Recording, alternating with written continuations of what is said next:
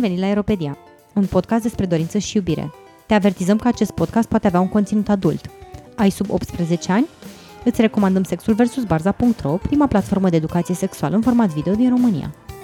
Suntem George Și Kitty. și în seara aceasta vom vorbi despre... Auci! Uh, Nu sună pe cât de spectaculos vreau să sune. Vom vorbi despre spanking. A venit, ai venit și cu props pentru acest Da, episod? da, wow, sunt foarte eram- mândră de tine. Și uh, l-am ținut ascuns până acum ca să văd surpriza pe figura lui Kitty. Mă rog, Kitty ne va vorbi despre spanking și va fi un fel de versiune audio a unui workshop pe care l-a ținut uh, la Influx. Da. și am gândit să nu se bucure de el doar uh, cei care au putut veni fizic în, uh, în spațiu, ci să-l auziți și voi, mai ales că sunt lucruri uh, destul de interesante. Kitty a mai avut la Influx și un uh, workshop despre breath play, Mhm. uh, despre jocul cu respirația, dar cumva eu am avut o reținere în a face un episod special și despre acesta pentru că uh, habar n-am dacă nu sunt zone unde cumva încălcăm vreo lege, Ha- nu știu Da. asta. Și în al doilea rând, uh, sau în primul rând, cred, uh, uh, e nevoie de demonstrații live și de demonstrații vizuale uh, și cumva lucrurile sunt destul de riscante atunci când te joci cu respirația și nu ne asumăm o responsabilitate să pretindem că le spunem oamenilor niște lucruri și să se întâmple accidente din cauza faptului că fie am fost prost înțeleși, fie am dat informații care nu au fost extrem de clare sau mai știu eu ce. Dar ceea ce puteți face este să veniți pe viitor la Influx când mai ținem acest workshop și să-l vedeți live. Asta se poate. Așa că urmăriți uh, site-ul influx.events și veți vedea când vor fi, când vor fi. Nu știu să Când vă vor spun fi, când nu vor știm fi. când vor mai fi, adică vor mai fi. Deci, uh, Kitty, uh, care e treaba cu spanking De ce le plac? În primul rând, de ce le place oamenilor să fie bătuți? Adică uh, play-ul sau play-ul, nu știu, erotismul, sexul dintre oameni ar trebui să fie ceva plăcut? Uh, De ce trebuie să fie dureros, gen? Păi, uh, acum te doare pe tine palma, nu?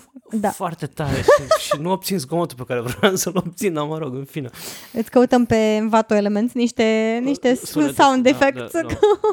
Uh, Punem niște SF, SFX cu, cu spanking. Um, Oamenii în general tind să erotizeze mai totul, de aia eu cred în, uh, eu, eu nu cred în mitul oamenilor care sunt non-kingsteri. Uh, cred că Asta e și teoria mea. Da, cred că toți avem capacitatea de a erotiza tot felul de experiențe și mi se pare că spanking-ul e chiar un exemplu ilustru al acestui principiu, în ideea în care există mai multe comunități de spanking uh, care sunt foarte distincte. Spre exemplu, una dintre cele mai fascinante pentru mine este comunitatea creștinilor evangeliști din Statele Unite, care practică disciplina domestică într-un mod consensual cu partenerii lor. Uh, n- nu neapărat întotdeauna este, v- v-ați aștepta fiind uh, că creștini evangeliști uh, că partea feminină este cea care suportă uh, pedepsele da, pentru ne- lipsa muncii domestice, dar nu este cazul. De fapt, ambele, uh, ambii parteneri pot să fie supuși acestei discipline domestice. Uh, în general, nu se amestecă cu comunitatea de kink, pentru că nu consideră neapărat că ceea ce fac ei este un kink, dar uh, este un kink și este negociat ca atare, adică vă puteți duce să căutați despre chestia asta, este foarte interesant, eu am găsit toată treaba extraordinar de fascinantă. În general, cei care sunt foarte into spanking nici nu se amestecă cu, cel puțin în state, nu se amestecă foarte mult cu restul comunității de BDSM, adică au- sunt cumva o comunitate în comunitate, unde își fac propriile evenimente, există și cluburi de spanking dedicate, uh, unde te duci doar ca să primești spanking.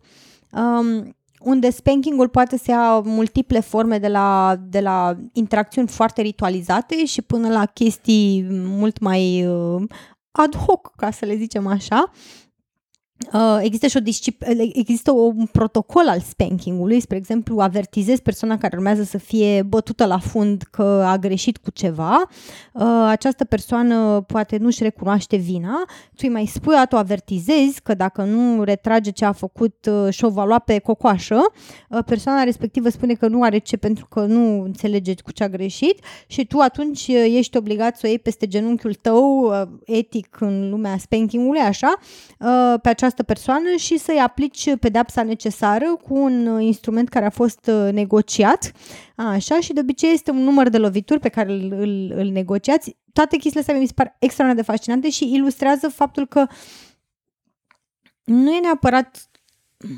obiectul în sine, adesea în lumea BDSM sau cum oamenii se uită la BDSM, cred că uh, se concentrează foarte mult pe kinkul în sine sau pe obiectele în sine, adică vedem dominatrix care este în piele sau în latex și ce face, bate cu biciul, da, și ăla este un whipping, dar mi se pare că disciplina asta, spanking-ul, dacă îi putem spune așa, ilustrează faptul că poți să adaugi atât de multe nuanțe în funcție de emoția pe care vrei să o obții, da? Pentru că dacă, de exemplu, eu aplic un spanking ca să te disciplinez, va fi un cu totul alt vibe, o cu totul altă emoție care se răsare din chestia asta decât dacă este un, nu știu, un spanking erotic în timp ce facem sex versus dacă este un spanking în care îți fac o umilire și îți spun că nu ești bun de nimic, etc., etc., toate astea provoacă emoții un, radical diferite. Un spanking pe genunchi e, difer- pe genunchi e diferit de un spanking pe uh, spanking bench. Da, sau pe crucea Sfântului Andrei sau dacă te pun să stai la perete în colț, adică toate astea creează un vibe complet diferit. Um, și, și nu pentru spectator neapărat, că nu musai nu, se nu, întâmplă nu, cu pentru participanți, pentru participanți, pentru participanți, da, pentru că de cele mai multe sesiuni de spanking nu se petrec cu participanți, se petrec în, în casele oamenilor. Da. Deci, uh, da, asta vreau să vă spun despre fascinația cu spankingul și faptul că oamenii reușesc să, să uh, știi, știi că era glumița aia cu da, dacă există pe internet, există și porn cu chestia aia? Da. Cam așa. Um, cu siguranță se aplică în cazul spankingului uh, și mi se pare că de asemenea se creează o conexiune foarte puternică între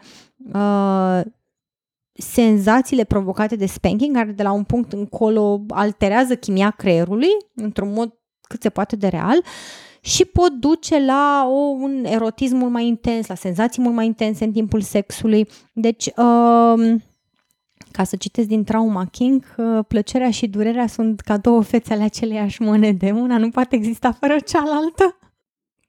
Ok, tipurile de spanking le-am aflat. Bine, sunt mult mai multe aici, v-am rezumat câteva, adică se pot întâmpla în mult, nenumă, cât vă ține imaginația, atâtea forme de spanking pot exista. Uh, și la ce trebuie să fim atenți când facem spanking sau, uh, nu știu, dacă... În primul rând, la negociere și consimțământ. Nu ne apucăm să batem oameni fără să le cerem consimțământul înainte și să negociem specific cât, care este intensitatea pe care, pe care o doresc. Uh, Uh, felul în care putem face chestia asta și pe care le recomand este uh, o măsurătoare așa de la 1 la 10, în care 1 este cea mai mică intensitate, 10 cea mai mare intensitate și când lovim omul îl rugăm să ne spună cum s-a simțit, pentru că evident nu putem avea o măsură obiectivă a durerii pe care o simte cineva. Asta nu, nu există, adică nu poți să te gândești, mamă, eu când lovesc cu palma așa, va produce durere de 3 pentru că depinde de rezistența fiecăruia. Dacă dai de un, nu știu, un bottom care este super masochist, treiul tău să fie, nici nu l-a simțit. Dacă dai de cineva care este mult mai sensibil și are pielea sensibilă, treiul tău poate să fie direct un 10. Și lucrurile astea se negociază și se testează, deci ăsta este primul lucru la care trebuie să fim atenți. Uh, în al doilea rând, eu aș spune, e chestia pe care am spus-o și în workshop. În, în, când vine vorba de spanking, sunt foarte puține lucruri pe care le poți face efectiv greșit. Sunt niște reguli pe care le poți respecta dacă dorești, dar nu este necesar, depinde de ce ai negociat și de care e efectul pe care vrei să-l obții măsura la, la care, pe care eu o folosesc, la care mi se pare că oamenii ar trebui să fie atenți, este ai obținut ceea ce doreai să obții. Adică ți-ai propus să ai un anumit rezultat și ai obținut acel rezultat, perfect, totul funcționează. Dacă ți-ai propus să obții un alt rezultat, spre exemplu să lovești doar fesele și ți-a, ți-ai lovit și pulpele, atunci ai greșit. Dar dacă ți-ai propus de la bun început, de exemplu, să lovești și pulpele și fesele, um, atunci totul este foarte bine. Sunt anumite zone care sunt mult mai sensibile, pe care le știm. Uh, în general, aceste zone sunt zonele care nu prea iau contactul cu diverse suprafețe. Da? Adică fundul nostru e destul de tăbăcit pentru că îl folosim tot timpul să stăm pe chestii. Așa că pielea, mai ales din zona de jos a feselor, este destul de rezistentă. La fel și spatele picioarelor. Spatele picioarelor tinde să fie destul de rezistent pentru că este o piele care ia contact cu diverse chestii, nu este puternic inervată tocmai din motivul acesta. Dar, spre exemplu, pliul feselor tinde să fie mult mai delicat pentru că de obicei este protejat. În mod normal, ți-ar spune nu lovi acolo. Eu spun dacă ai un bottom masochist care își dorește să-și testeze limitele și își dorește să fie împins mai departe, poți bine mersi să lovești acolo. Doar că trebuie să ai mult mai mare grijă. Există și niște nervi care trec prin zona din, din spate a piciorului, dar este relativ greu să produci vreun nerve damage cu impact play. Uh, mi se pare că chiar trebuie să dai fără măsură ca să poți provoca acolo un, uh, un damage, mai ales că nu este o presiune continuă. Da? Așa, și în rest uh, trebuie să fii atent la poziția pe care o are bottomul în clipa în care tu, tu lovești, pentru că, de exemplu, în clipa în care pui pe cineva să fie aplecat, să zicem, peste un spanking bench sau peste o canapea sau peste un pat, da, pielea de pe, de pe fese se întinde drept pentru care va simți mult mai intens senzațiile, pentru că pielea, mușchiul, toate țesuturile de acolo sunt întinse. Când persoana stă în picioare, pielea este mult mai relaxată, mușchiul este relaxat și, în general, se simte mult mai puțin intens senzația. Iarăși, nu există o metodă greșită sau corectă de a face chestia asta. Ține de ce încerci tu să obții, care este senzația pe care dorești să o provoci, ce ai negociat cu persoana cu care faci spanking. Și e indicat să lovim doar fesele sau, nu știu, putem lovi și mai sus, pe spate sau... Orice, în general, regula care se aplică este uh, nu lovim zona rinichilor, adică zona dintre coastele flotante și începutul feselor, acolo este bine de evitat pentru că este o zonă foarte delicată care nu e protejată de mare lucru. Um, dar putem lovi în partea de sus a spatelui peste uh, coaste, pe, peste cutia toracică, atâta timp cât folosim ceva foarte moale da? și care nu poate provoca senzații foarte, foarte intense. Mai sunt persoane care sunt masochiste și care pot suporta pe partea de, de sus a spatelui, să zicem, bice sau altceva, dar uh, sunt relativ puține, mai ales în experiența mea. Pe partea din față sunt persoane care practică loviri peste sân. Eu personal consider că riscul este destul de mare, mai ales când vine vorba de impact asupra unei zone atât de delicate și nu fac chestia asta foarte des și nu o fac altora, nu mă simt confortabil să o fac altora.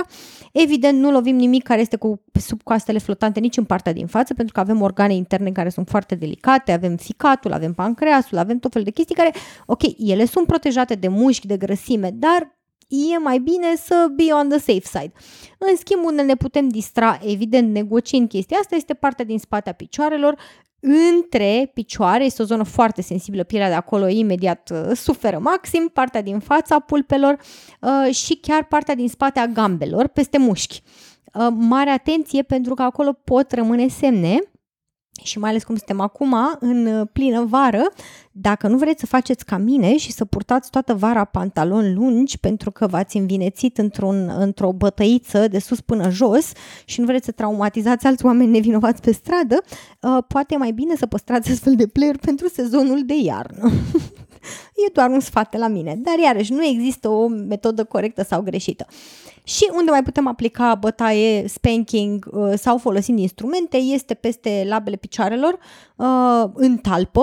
Mare grijă aici pentru că persoana respectivă va avea un pic de dificultate în funcție de cât de tare dați să meargă a doua zi.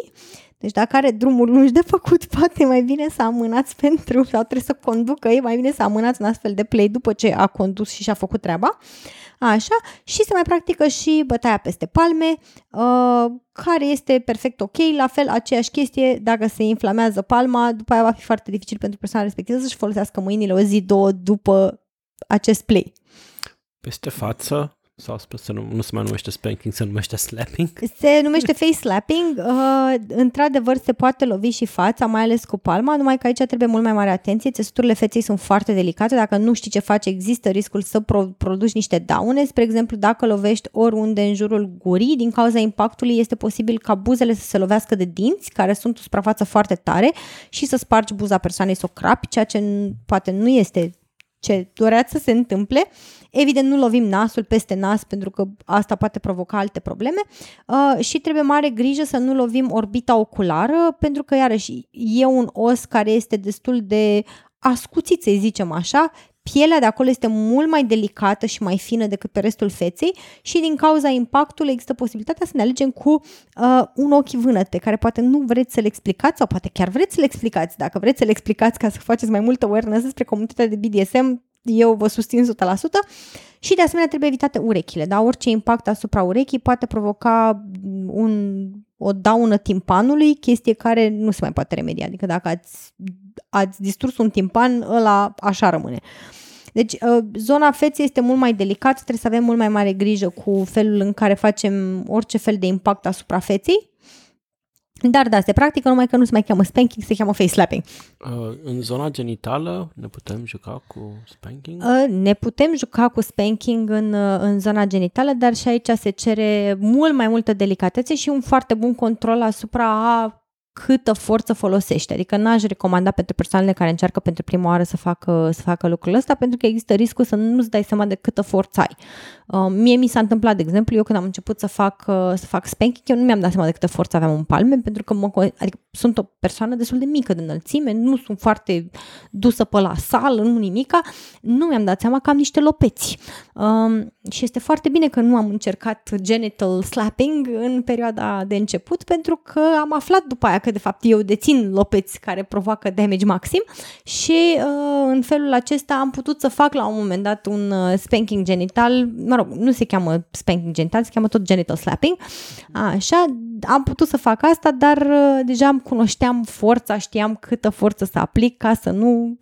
Acum, na, iarăși, este doar o regulă generală, nu se aplică tuturor. Sunt oameni care sunt foarte mult în, into CBT, care nu este Cognitive Behavioral Therapy în acest context, da? Și care preferă un impact Dar foarte ce dur. Este? Cock and ball torture. Okay. Dar nu trebuie neapărat să ai cock and ball torture ca să avem parte de torture. Poate să fie și vulva torture, la fel de bine. Dar VT nu e atât de funny. Mm-hmm. Nu se confundă cu terapii. Deci cam astea ar fi lucrurile la care trebuie să, să avem grijă și bineînțeles partea de aftercare, nu bați omul și după aia îl trimiți pachet acasă. Dacă este afectată pielea, se taie, se apare ceva sânge, evident chestia asta trebuie, trebuie avut în vedere, trebuie dezinfectată zona, uh, trebuie aplicat poate o cremă care să, să ajute la, la vindecarea zonei.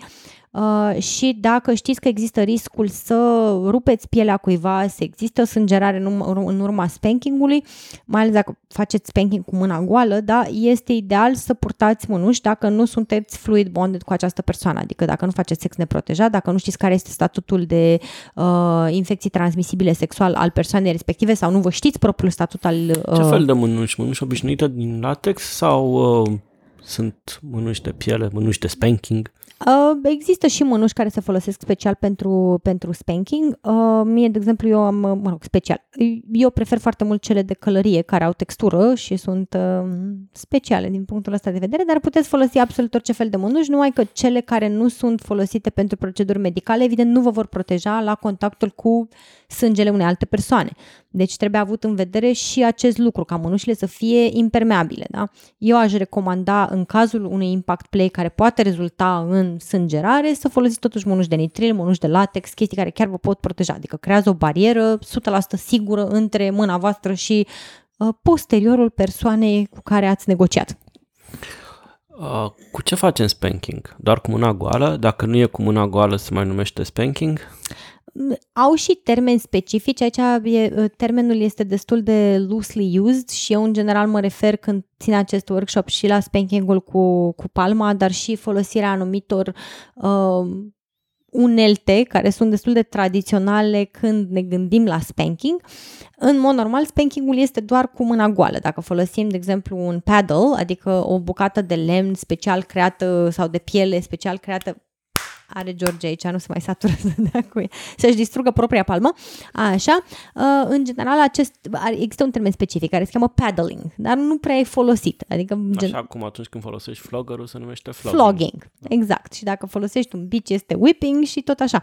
Um, mă rog, dacă folosești cat nu tot flogging se cheamă, nu este cat Um, dar, în general, când oamenii vorbesc de spanking, se gândesc și la câteva dintre aceste instrumente clasice uh, care vin din zona de disciplină mai mult. Da? Lingura de lemn lingura de lemn, uh, este paddle-ul, da, care este această bucată ori de piele, ori de, uh, de lemn care se folosește pentru bătăiță la fundul gol.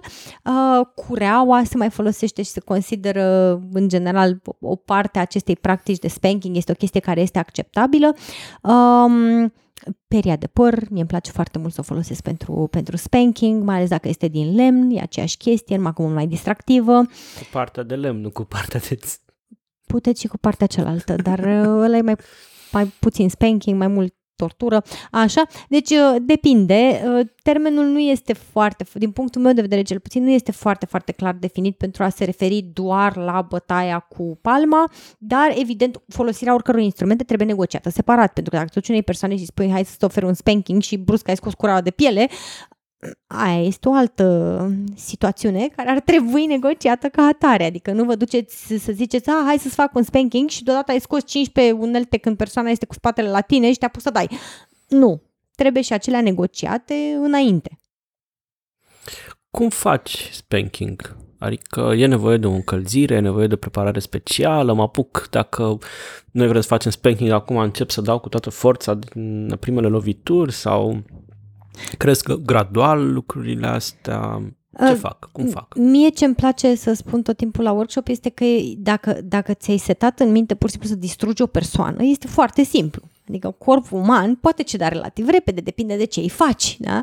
Uh, scopul în general când faci un spanking nu este să distrugi omul ăla să zică safe word în primele 5 secunde și ăla a fost spankingul, ci tocmai să poți avea o scenă întreagă care este construită cu un anumit ritm. Uh, Uh, și atunci ce faci în primul rând este să te antrenezi.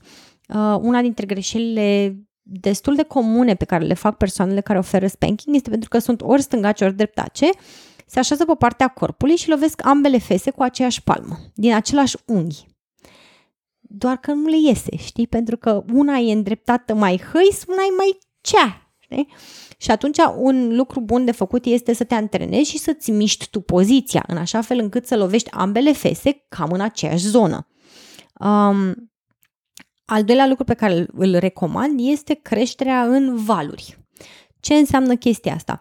Uh, practic încep de foarte, foarte încet, cresc un pic intensitatea, după care o scad iară până la punctul, nu chiar până la punctul de început, dar aproape de punctul de început al intensității după care iar încep și cresc gradual intensitatea până când trec de, prim, de capătul primului val. Și după aia iară scad intensitatea și după aia iară cresc intensitatea și după aia iară scad intensitatea.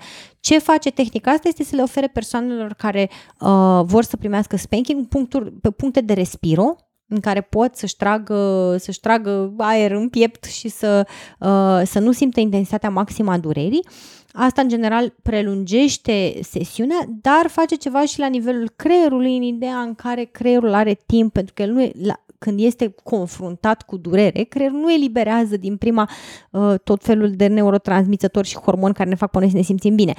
Durează ceva. Și atunci faptul că mergem în aceste valuri de intensitate care tot cresc, tot cresc, tot, tot cresc, dar oferind spații între, îi permite creierului să elibereze toate uh, substanțele acelea minunate care ne fac pe noi să ne bucurăm de spanking, să erotizăm această experiență, să o putem include în play-urile noastre sexuale și să ne bucurăm de ea. Uh, există o ierarhie a instrumentelor de uh, impact că vorbeam mai devreme că, ok, spanking nu e neapărat doar cu palmă, putem să luăm o definiție mai relaxată a lui și uh-huh. să mhm. introducem și aceste obiecte de impact. Din experiența ta, cum le-ai ierarhizat din punctul de vedere al durerii? Care e cea mai easy, cumva, și care ți se pare cel mai îngrozitor ca, ca durere?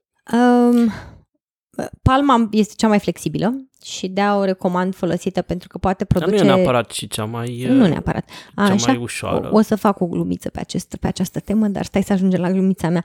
Așa, uh, pentru că palma poate să ofere și durere mai profundă în mușchi atunci când uh, o folosim cu degetele apropiate și uh, ne luăm avânt, ca să zicem așa, sau poate fi folosită cu ceva care se simte mai aproape de uh, un flogger sau, nu știu, un bici, uh, dacă ne îndepărtăm degetele, adică răsfirăm palma și lovim doar cu vârful degetelor și atunci se produce o durere mai superficială care de obicei se simte parcă înțeapă. Nu e aceeași calitate. Deci palma cumva este cea mai versatilă, poate să fie și cea mai moale și îndurătoare, poate să fie și foarte dură. Uh, Eu o recomandam pentru începători în ideea că atunci când folosești palma ai și tu un control, feedback. Da. Nu ai doar un control, dar ai, ai și un, și un feedback, feedback da. a cât de mult ai lovit, pentru că te va durea și pe tine un pic, știi, sau da. un pic mai mult. Da. Și știi cât de tare dai. Mm-hmm. Când dacă folosești ca, nu știu, pentru prima oară, fără să ai nicio idee despre intensitate, instrumente, ești destul de rupt de, de ce poate să simtă persoana care primește. Da. Și cumva mi se pare mult mai util să încep cu o palmă. Da. Um, a- Aici ai mare dreptate și aș spune că după, după palmă, uh, pedalul de piele este, este destul de, de light în ideea în care oferă și un pic de flexibilitate, de obicei nici nu are o suprafață foarte mare. Um, după care ar urma O ped- suprafață mare nu înseamnă neapărat durere mare, că se și disipează forța pe suprafața mare, acum depinzând și din, de tipul materialului. depinde și de Pentru tipul că de material, dacă da. lovești cu un pedal de lemn, la fel de lat ca un pedal de piele, va dura mai Va tare. dura și mai va- tare, da, da, da, da. Așa, după care pedalul de lemn, pedalurile de lemn din ce în ce mai mari, um, peria de păr practic este cam aceeași chestie, dar dacă, de exemplu, luați o perie care, are, care este făcută din silicon, aceea va tinde să usture mai tare, pentru că silicon, siliconul are calitatea de a se lipi de piele uh, și senzația este diferită, după care uh, aș spune că cea mai uh, uh, dureroasă este cureaua, pentru că este un material care este flexibil, dar adesea este și lung, așa că are viteză mult mai mare în clipa în care faci ia, ia contact cu pielea uh, și după care cea mai dureroasă chestie din uh, feedback-ul pe care l-am primit eu este palma mea. Bine, știu că mai sunt uh, cane-urile, Uh, da, dar cane-urile, cum, da, și cane-urile, aici depinde foarte mult, la cane-uri depinde extra de mult de material din care sunt cravașele făcute. respectiv. Cravașele sunt mai, pot fi mai light, adică pot fi folosite, folosite mai light, dar uh, cane-urile, Nuielile, nuielile, nuielele sunt mult mai problematice, Mhm. pentru că depinde de cât de uscat este lemnul, c- ceea ce îl face mai mult sau mai puțin flexibil, uh, fiind suprafață foarte mică, tind să usture foarte tare, Um, depinde și de cât avânt îți iei cunuiaua în clipa în care lovești, uh, depinde foarte mult de cum nimerești cunuiaua. N-aș spune că nuielele sunt chiar un instrument pentru începători dacă vreți să erotizați această experiență, la fel ca și cureaua, adică ia un pic de antrenament să lovești corect cu cunuiaua sau cu cureaua, să nimerești zona pe care o vrei, să înveți să te poziționezi în așa fel încât să nu pice cureaua, de exemplu, în zona foarte delicată dintre fese, cu cât este mai apropiat între fese, cu atât va durea mai tare, sau să nu scape și să loviți deasupra uh, pelvisului în zona aderinic și așa mai departe, unde chiar e periculos. Un cane poate să fie periculos acolo.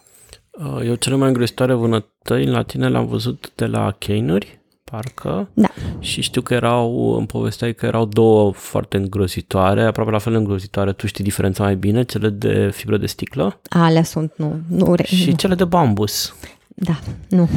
Adică și mi s-a părut fascinant că vânătăile erau atunci la tine cumva din în două straturi, în radiau, era, era acolo, acolo unde, ca un meteorit, așa, știi cum picase acolo, unde era uh, lunga, uh, linia subțire, uh, unde, da. unde lovise uh, nuiaua Uh-huh. și după aceea radia o altă vânătaie de o Ca altă un culoare, halou. ca un halou în jur. Da, era era da, absolut, da. uh, absolut Uh, nu, spectaculos. cel de fibră sti- de sticlă cu siguranță nu este pentru începători, uh, oricum nu este ușor de găsit, nu vă recomand un astfel de instrument decât dacă chiar știți ce faceți și oricum La nu o să gă- orice undiță dă-le idei așa.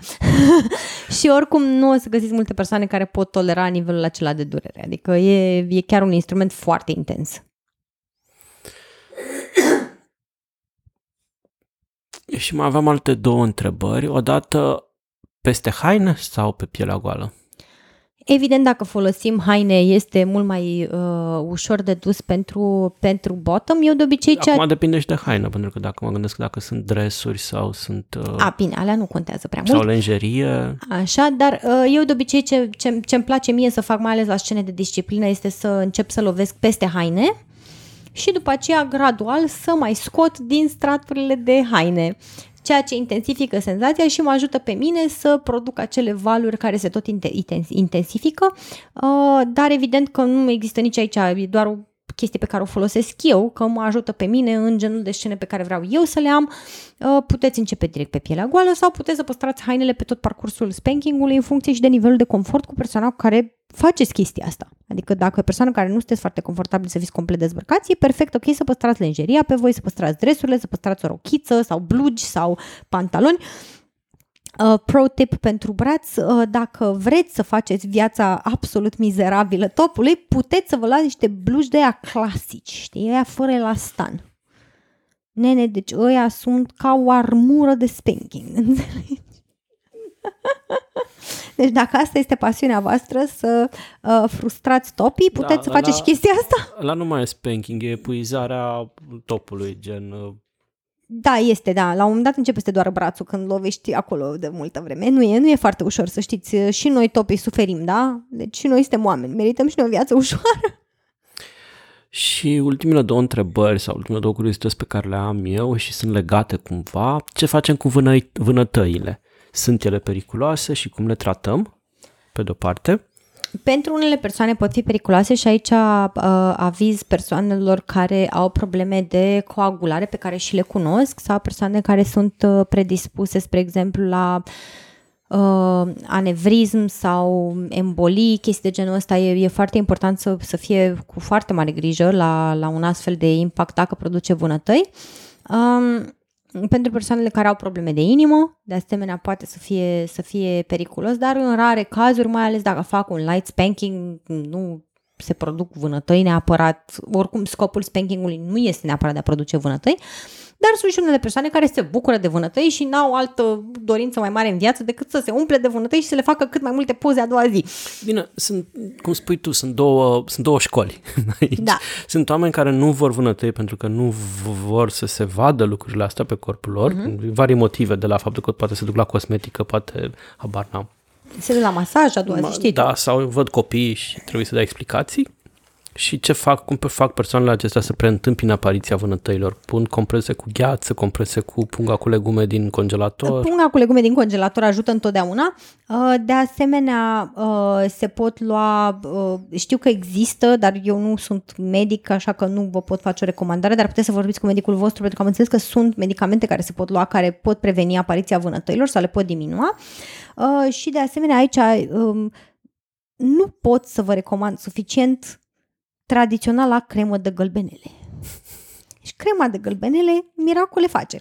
Uh, e foarte utilă, de asemenea masarea zonei, cu cât mai repede aplicăm uh, o compresă rece sau punga de legume, dar dacă este de la congelator, vă rog frumos înveliți-o într-un uh, prosop ca să nu vă dați arsuri de la gheață, chestii care se poate întâmpla, deci nu puneți gheață direct pe piele, este foarte periculos pentru voi, adică scăpați de vânătaie, dar vă alegeți cu o piele care este arsă. Uh, cu cât este aplicată mai repede după impact, cu atâta va, va diminua apariția vânătăilor, dar evident dacă faci un impact care este foarte, foarte intens, de la un punct încolo...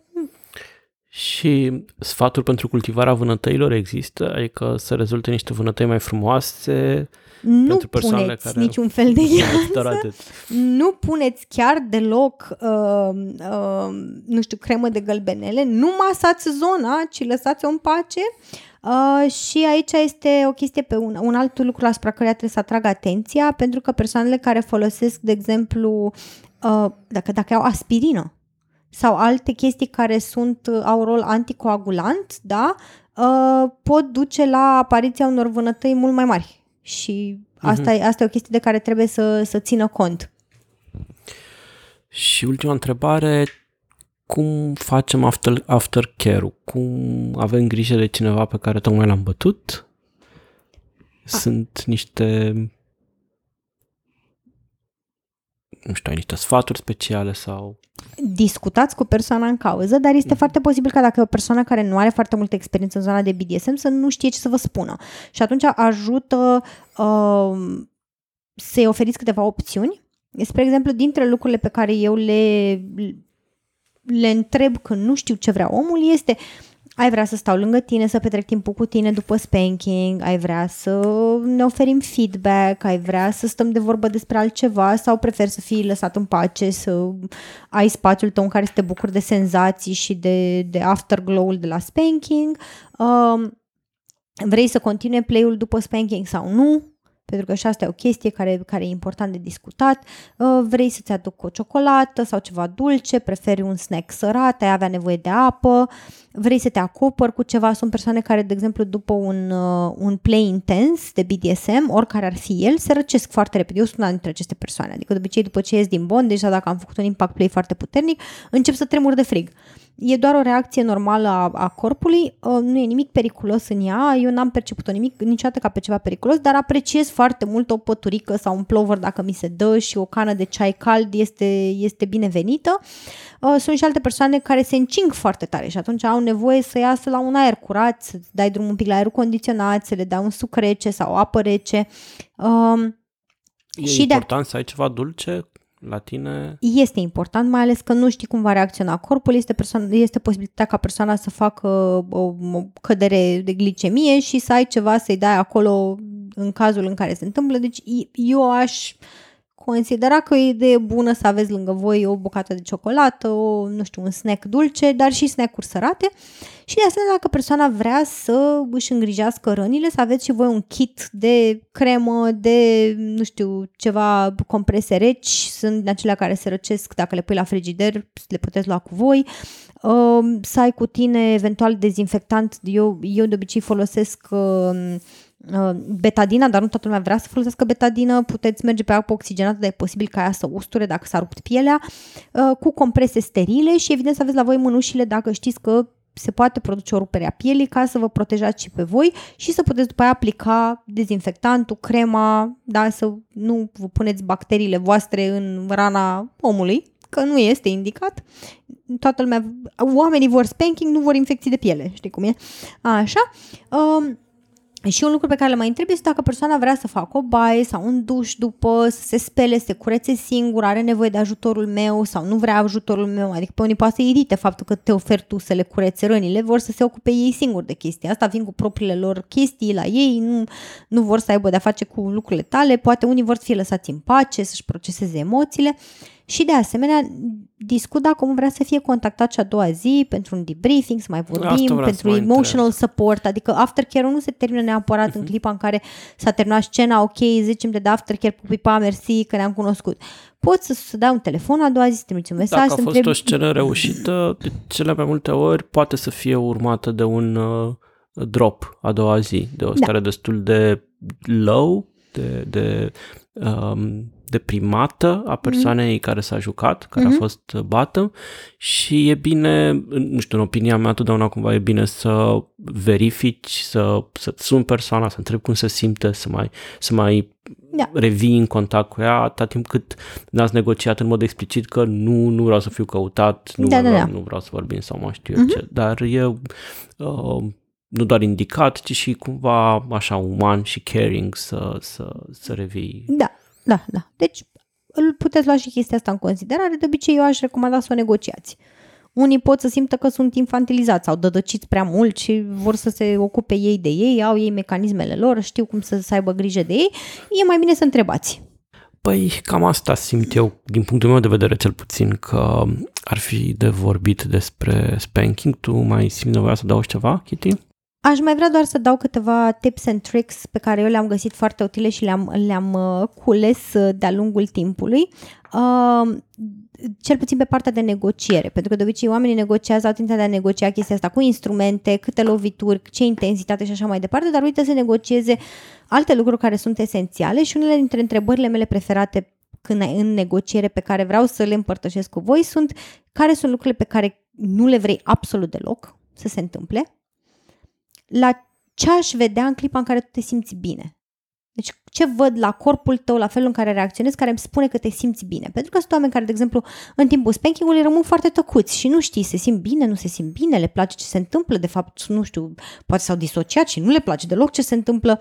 Uh, ce văd pe corpul tău sau în expresiile tale sau în felul în care te exprimi în clipa în care nu te simți bine de exemplu, eu dacă la mine nu înseamnă neapărat că nu mă simt bine, dar când intensitatea este foarte mare la impact play, tind să-mi țin respirația și nu mai auzi un sunet de la mine.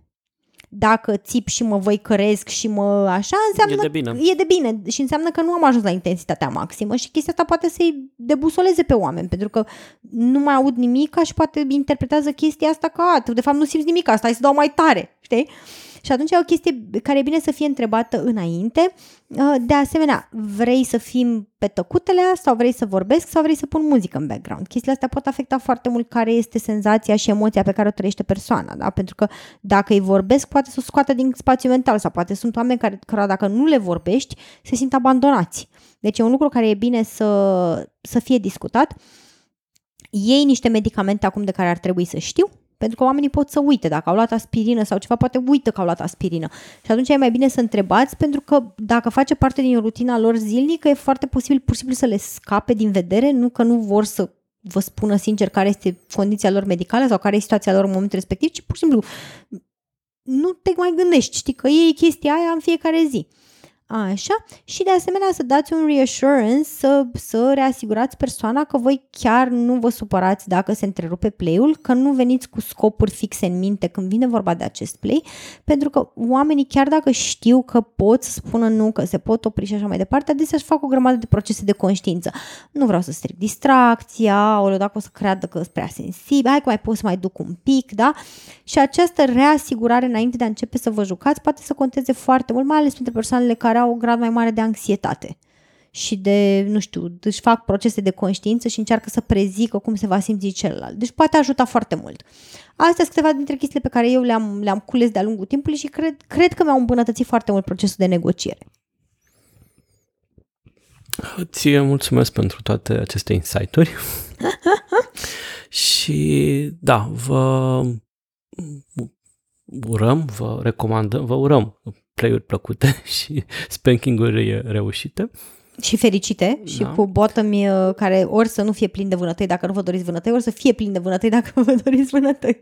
Și urmăriți site-ul Influx unde veți afla și alte despre alte workshop-uri de acest fel dacă cu nu siguranță. neapărat în vara aceasta, cel puțin uh, începând din toamnă. Din toamnă, din sigur.